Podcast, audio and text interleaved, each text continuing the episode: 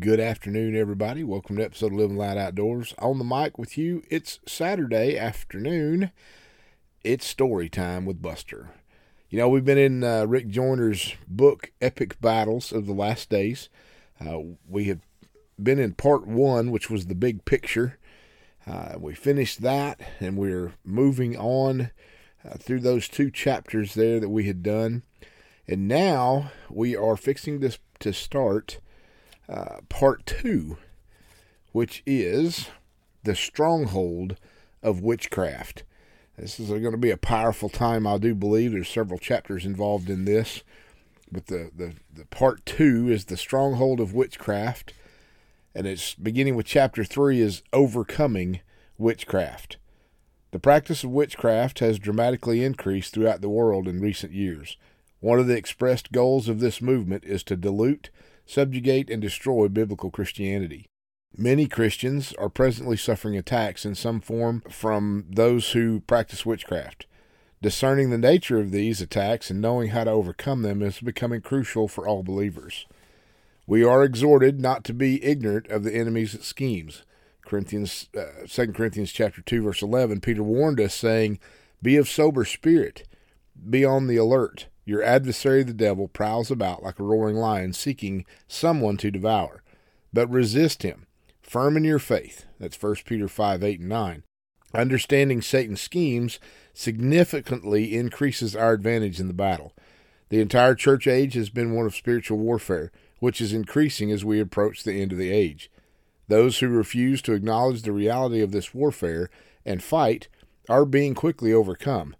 Satan is now being cast out of the heavenlies and down to the earth, where he is coming with great wrath. Even so, we need not fear. He who is in us is much greater than he who is in the world. He who is least in the kingdom of God has more power than any Antichrist. But just as the greatest military power today is vulnerable if it does not recognize the enemy's attack, we too are vulnerable if we do not recognize Satan's schemes. The only way that he can defeat us is by our own ignorance or complacency. As we maintain our position in Christ, we take on the full armor of God and remain vigilant. We will not only stand, but we will prevail against the gates of hell. What is witchcraft? Witchcraft is counterfeit spiritual authority. It is using a spirit other than the Holy Spirit to dominate, manipulate, or control others. The Apostle Paul named witchcraft or sorcery as one of the works of the flesh in Galatians 5:20. It does have its origin in the carnal nature, though it is usually degenerates quickly into demonic power. When we try to use emotional pressure to manipulate others, it is a basic form of witchcraft. When we use hype or soul power to enlist service, even for the work of God, it is witchcraft. When businessmen scheme to find pressure points while pursuing a deal, this too can be witchcraft. Many of the manipulative tactics promoted as sales techniques in marketing are basic forms of witchcraft. The basic defense against counterfeit spiritual authority is to walk in true spiritual authority, establishing our lives on truth and trusting in the Lord to accomplish what concerns us are essential if we are going to be free of the influence and pressure of witchcraft. It is written that Jesus is seated upon the throne of David. This is, of course, a metaphor, as Jesus does not sit upon the literal throne on which David sat.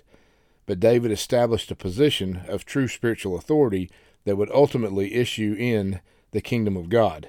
David did for spiritual authority what Abraham did for our faith. How did David establish a seat of true authority? Basically, he refused to take authority or seek influence for himself. He completely trusted in God to establish him in the position that he had ordained for him. David did not lift his own hand to seek recognition or influence, and neither must we if we are going to walk in true spiritual authority and not mere human political power. Any authority or influence that we gain by our own manipulation or self promotion will be a stumbling block to us and our ability to receive a true commission and authority from God. If we are going to walk in true spiritual authority, like David, we will have to utterly trust in the Lord to establish us in it, and in His time. As Peter exhorted, Humble yourself, therefore, under the mighty hand of God, that he may exalt you at the proper time. 1 Peter 5 6. Einstein once made an observation that may be more important than this theory of relativity. Though it is utterly simple, he declared that premature responsibility breeds superficiality. There is possibly nothing more devastating to our calling and potential for walking in true ministry than seeking influence or authority prematurely. When the Lord promotes, he also supplies the grace and the wisdom to carry the authority. There is no greater security available than knowing that God knows us and he establishes our ministry. There are few things that can breed insecurity faster than trying to maintain a position that we have gained by our own promotion or manipulation. This is the root of the territorial preservation and divisions that exist in the body of Christ. Being established in true spiritual authority is a fortress that just cannot be penetrated by the enemy. Paul explained that the God of peace will soon crush Satan under your feet, Romans 16:20. When we know that we have been established by God, we have a peace that utterly crushes the enemy. Those who have established themselves in a position of authority have little peace. The more our illegally gained influence increases, the more striving and manipulating it will be to take hold of it altogether. Anything that we do through manipulation, hype, or soul power, regardless of how noble or spiritual our goals are, is done in the counterfeit spiritual authority of witchcraft and is doomed to ultimate failure. Therefore, the first principle in being delivered from the influence of witchcraft is to repent from all of the ways that we of ourselves have used it, and to keep it out of our own lives and ministry. Satan cannot cast out Satan. Witchcraft, in even its most evil and diabolical forms, such as black magic, will have an open door into our lives if we ourselves are using manipulation for controlling others or for gaining a position. We may be using devices under the seemingly justified reasoning of trying to build the church, but God is not fooled, and neither is the enemy. What God is building is not raised up by might or power or by power, but by his spirit. Whatever we build by any other means is an affront to the cross, and will ultimately oppose that which the Spirit is doing. The flesh wars against the Spirit, regardless of how good we try to make the flesh look. Using the gift of discernment. Discernment of spirits is a primarily gift of the Holy Spirit that enables us to distinguish the spiritual source of influences in the church. However, much of what is considered discernment today is really suspicion rooted more in fear, territorial, and self preservation than in the Holy Spirit. This is because so much of the authority that is exercised in the church today is counterfeit, which causes those who use it to be striving, fearful, and intimidated by anyone they cannot control. True spiritual discernment is rooted in love, that is patient, kind, not jealous, does not brag, and is not arrogant, does not act unbecomingly, it does not seek its own, is not provoked, does not take to account a wrong suffered, does not rejoice in unrighteousness, but rejoices with the truth, bears all things, believes all things, hopes all things, and endures all things. It's 1 Corinthians 13, 4 through 7. Many consider that the readiness to believe all things, hope all things, and endure all things will lead to more of a naivety than to discernment. But the reverse is actually true. Unless we are seeing through the eyes of God's love, we are not seeing clearly, and we will not interpret what we are seeing accurately. True discernment can only be operate through God's love. God's love is not to be confused with unsanctified mercy, which gives approval to all the things of which God disapproves.